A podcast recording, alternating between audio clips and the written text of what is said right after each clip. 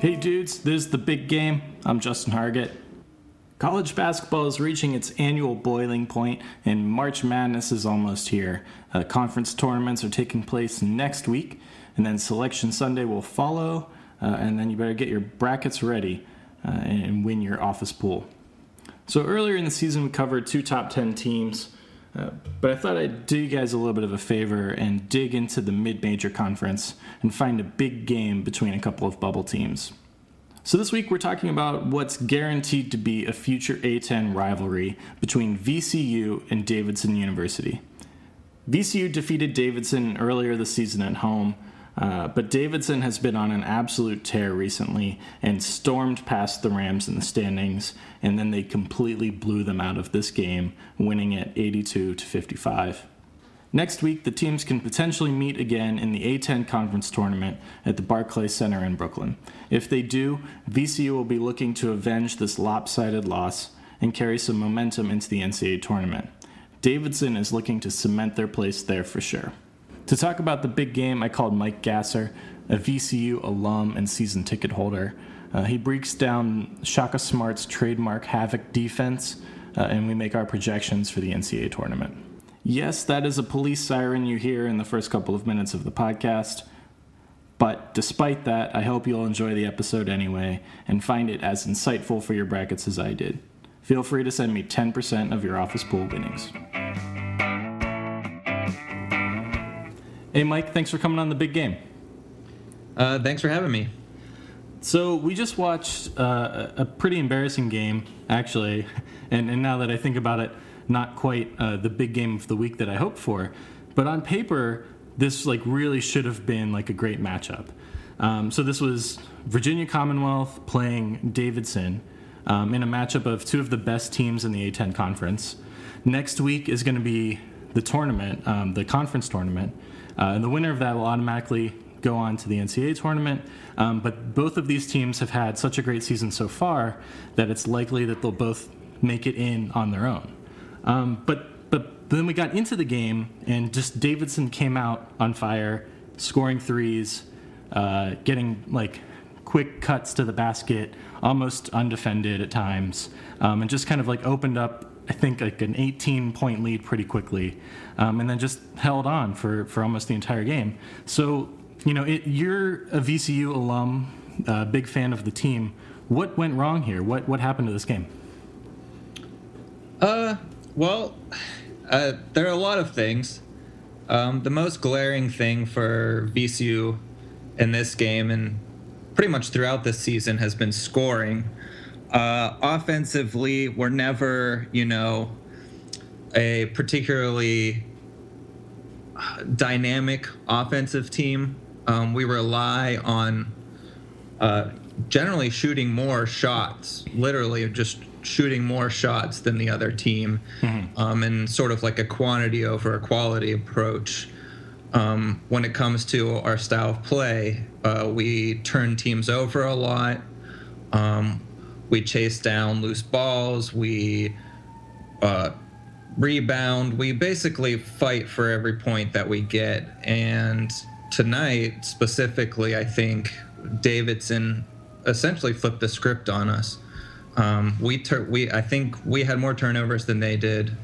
Um, they rebounded. They took probably more shots than us. And a team that shoots as well as Davidson shot tonight, and as well as they've been shooting all season. I mean, it's really uh, essentially a, a, just a disaster. You really couldn't uh, uh, have a more uh, pathetic sort of performance when it comes to playing a team like Davidson.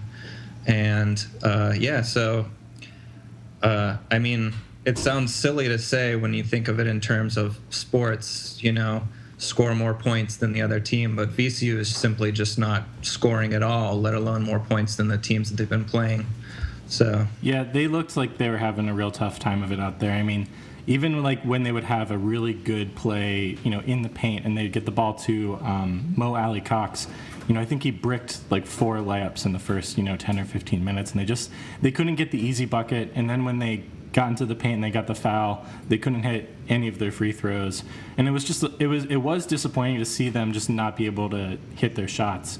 Um, because like like you said like it's fun to watch a team that fights like that like that is bigger and more physical and more aggressive. And i'm really i'm really interested in the havoc defense. Can you maybe like describe for us like what the vcu havoc defense is? Yeah it's a it's it, it relies on a, a handful of things uh, most notably the thing that people talk about the most is sort of like pressing like a high press mm-hmm. um, you know a lot of teams uh, implement a press maybe late in a game when they're really desperate for a turnover or something like that. But VCU uses the press um, pretty much for all 40 minutes of the game when we can't when when the option's available. Um, now, uh, in that sort of setup, we have a, a, series. I've only been able to sort of know maybe three different ways that we sort of press and try to turn the team over. Mm. Um, the most obvious ones are sort of like pressing high, like in the backcourt, trying to um, get them to turn the ball over in our side of the court, and then uh, sometimes we'll wait until they cross the byline, until they cross the half court line, and then we'll trap um, the offensive player and try to turn them over there. Mm-hmm. Um, uh, depending on the type of team that we're playing, you know, it can. Uh, uh, for example, Davidson tonight is a very is a guard heavy team. They're a team that has a lot of good guards, and they were obviously you know they had a, a very uh, capable strategy for breaking our press. Yeah, they seemed really prepared for it. There was a lot of the backdoor cut, and I, I mean it seemed like in the first half alone. A Davidson guy would just be wide open under the basket, and I imagine that's probably a result of one of the VCU guys maybe like doubling up or putting pressure and then like losing his man on the backside. Right. Yeah. When we, we you know, um, I think our pace causes a lot of our defensive uh, on the defensive side of things. Our causes our our guys to maybe chase down, um, you know, players when we're getting when they're screening us. We try to like climb over screens, and I think it gets us caught, maybe out of position a little bit. So yeah, I mean, once we get in, once you get into like a half court offensive set, where our defense is basically man to man. Yeah. Um, with the exception of the occasional time where you might see, like, say, you know, if a player, if an offensive player dribbles into a corner, then we might throw two guys at him to try to trap him in that scenario and and force a bad play or force a turnover. So, yeah, I mean, havoc is is is a very high paced, fast way of things and fast way of doing things. And um, um, like I said before about our offense sort of scoring more on turnovers and stuff like that. Uh, the other on the other end of court, havoc is just you know we we don't slow down on offense either. We we shoot early in the shot clock. You know we look for transition buckets and.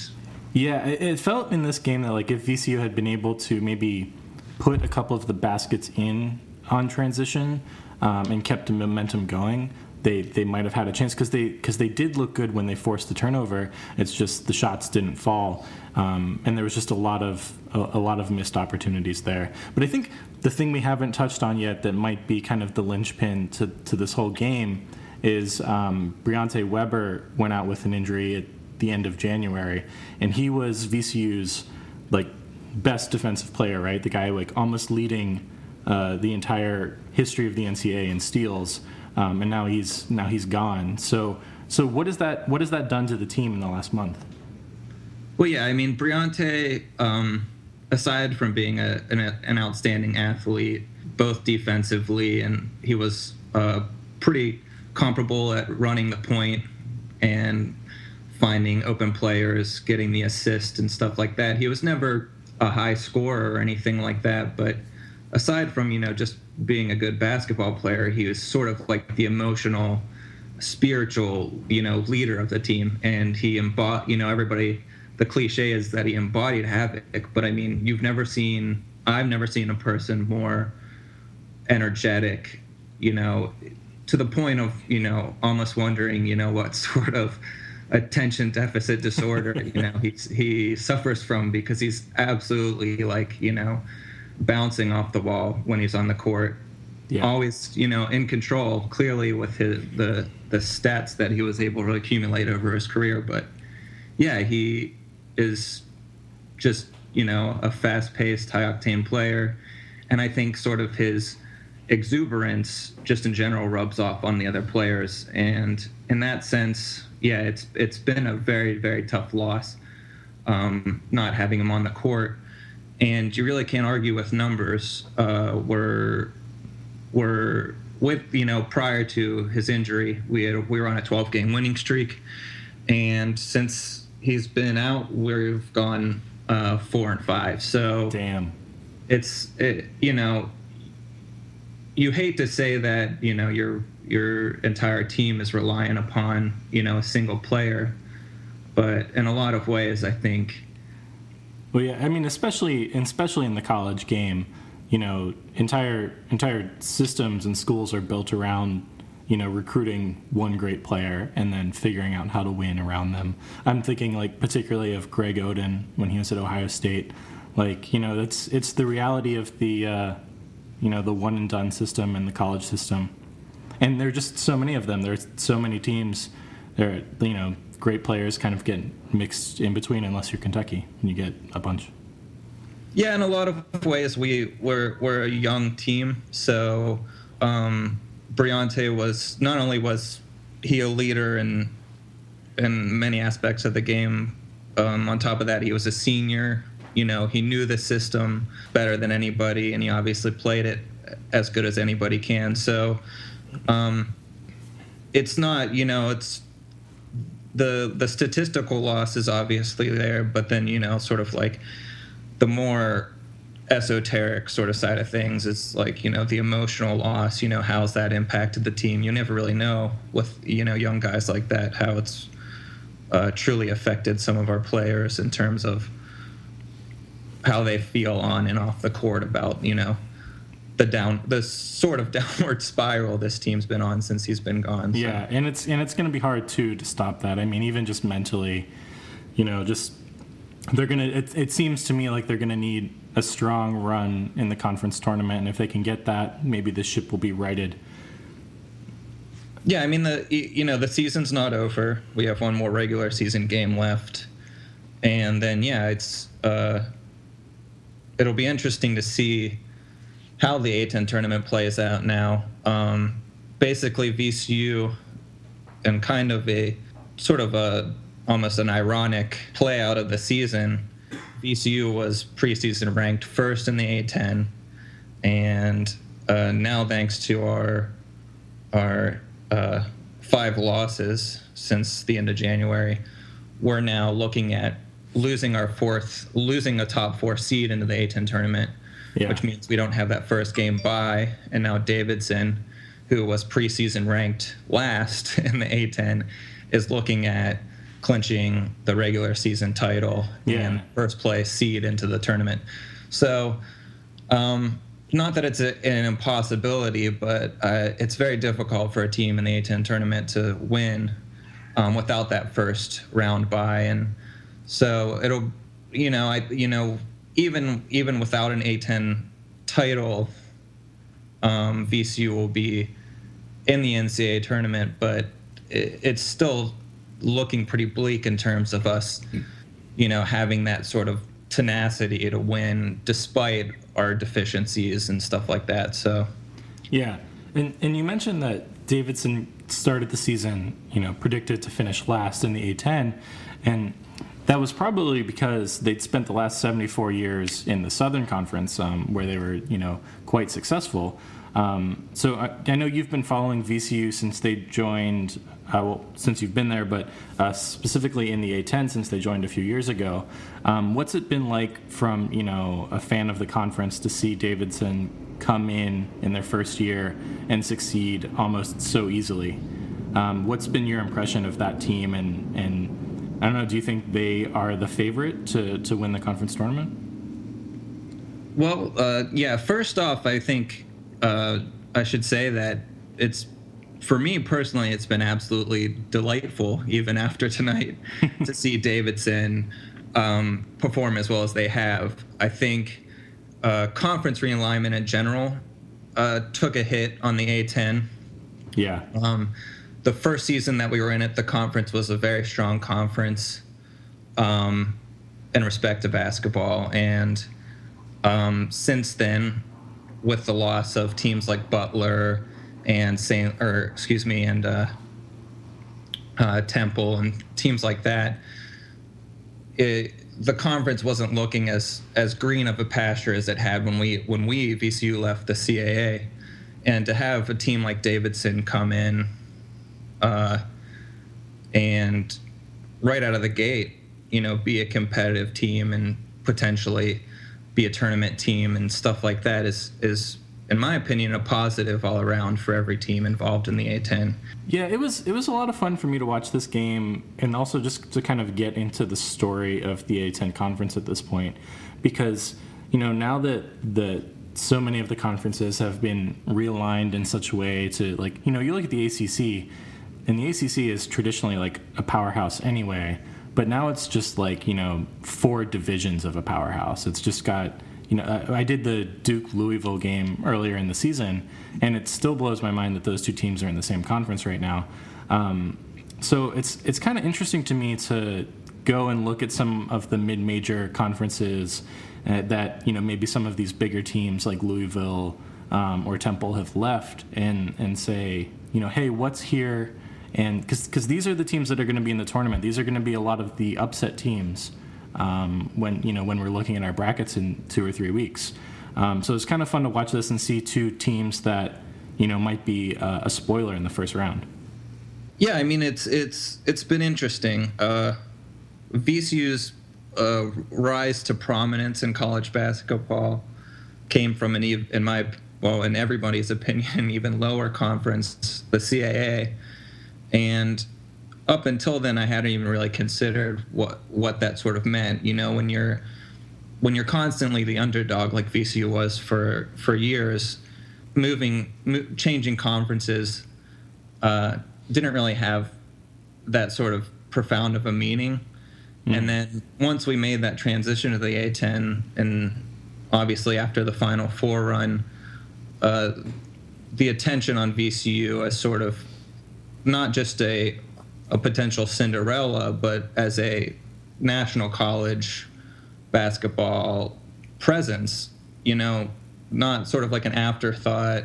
It's weird to sort of contemplate those things when, you know, when I first started rooting for VCU, it was going to the tournament, just being there mm-hmm. was, you know, a joy, was, you know, like, was winning Right, exactly. And now, and now since then, you know, now that we're in a more competitive conference, you know, expectations for the team have across the board for fans and and coaches and everybody have risen to the point that I think even even with what we've accomplished this season, looking back on it, it may still be, you know, a bit of a letdown.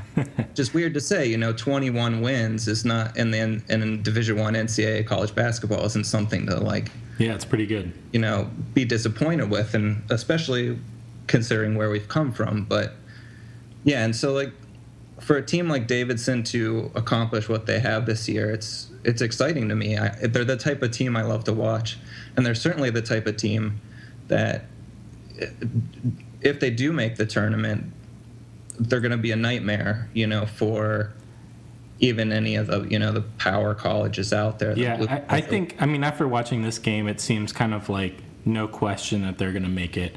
Uh, the the guys on ESPNU were talking a lot about how you know Davidson has just just gotten into the the last four in of the tournament. Their little methodology for determining the you know last four teams that are going to qualify for uh, the non guaranteed spots and just kind of watching this game and watching them play a team as physical and as big as VCU and succeeding at it, you know, I think that bodes really well for them if they get in, when they get in, and if they go up against, um, you know, a four or five seed uh, or maybe a three seed, you know, they from from a big power conference, they're going to have a really good shot at an upset.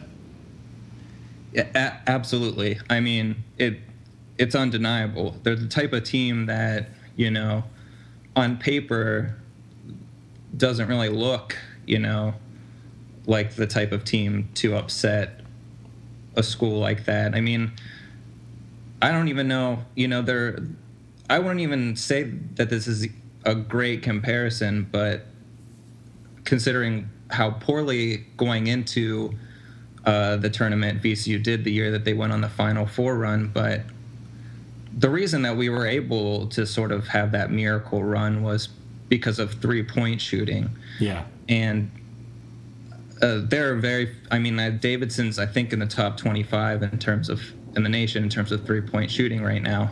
Um, they average around like 40%. So, you know, there's only so much you can do to guard a team that has three or four guys who are capable of knocking down 3s Mm-hmm. I don't care, you know, if you're uh, Kansas, Kentucky, Duke, whoever. It's there.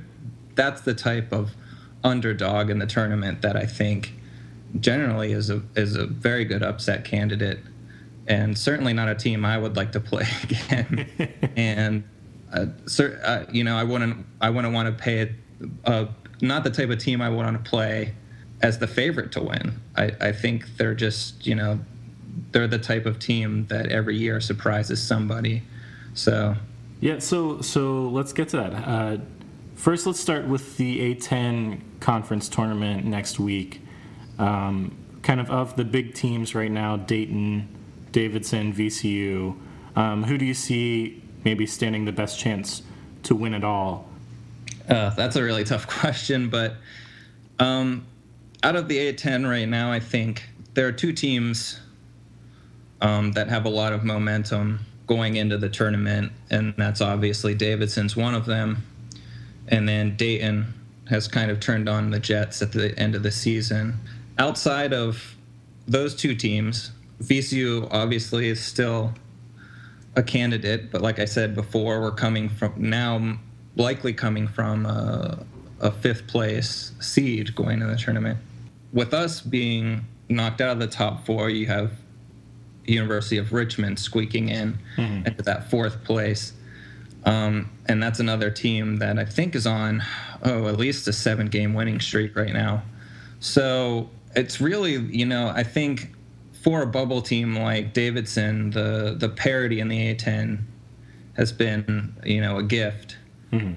Um, but for a team like VCU, it's been a nightmare. But yeah, so I think it's really it's it's way too hard to call. It's hard to say. Well, so so give me your give me your hard projections then. Where it's it's March Madness, VCU's on one side of the bracket, Davidson's on the other side of the bracket. You know, maybe we're talking six and ten seed, seven and eleven seed, something like that. Uh, VCU, where do they get? Do they get to the round of thirty-two? Do they get to the Sweet Sixteen? I think VCU gets to the round of 32. I think, in a weird way, I'm I'm slightly more comfortable with VCU playing um, from a, a higher seed than they were being initially projected Mhm. in this season. Um, obviously, like a seven or an eight seed's kind of like a scary position to be in because it's really there's no guarantee for uh, a win in that position. But I feel like a lot of times VCU plays better when they're not, you know, the the highly favored team. So I think VCU makes it to the round of 32, but outside of that, it's been since our Final Four run, it's been kind of a, a really frustrating series of tournament appearances. So yeah, that's hard to say.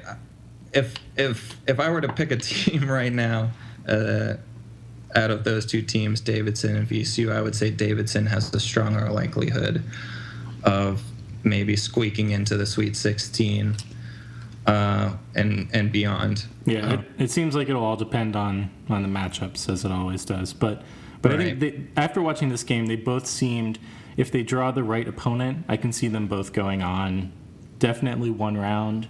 Um, and then maybe Davidson more getting to the Sweet 16. But uh, what do you think uh, are the rest of the nation? You know, who who are you watching, and who do you think is going to take home the championship? Well, I, I didn't think I would ever say this in my life, but I do kind of have a soft spot in my heart for UVA. Um, I know they're dealing with some pretty, well, initially some just pretty frustrating injuries, and now a bizarre one with Justin Anderson. But um, uh, I think well, what they've already managed to do this season is pretty remarkable, and um, I think Tony Bennett is an is a, is an interesting coach. I think he's smarter than maybe even he even really gets credit for. But uh, I think in that sense, UVA, I would like to see them uh, make a run this season. And then, yeah, of course, the other question is: is does anybody or can even anybody beat uh, Kentucky? Yeah.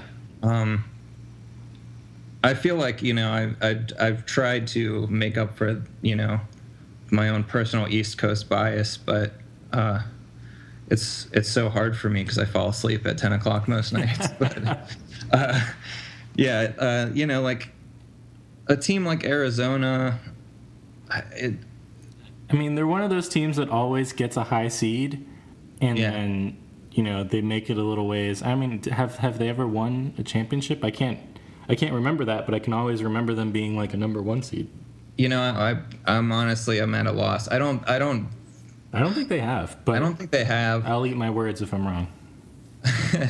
I can remember I can remember a, a recent trip to the Final Four for them.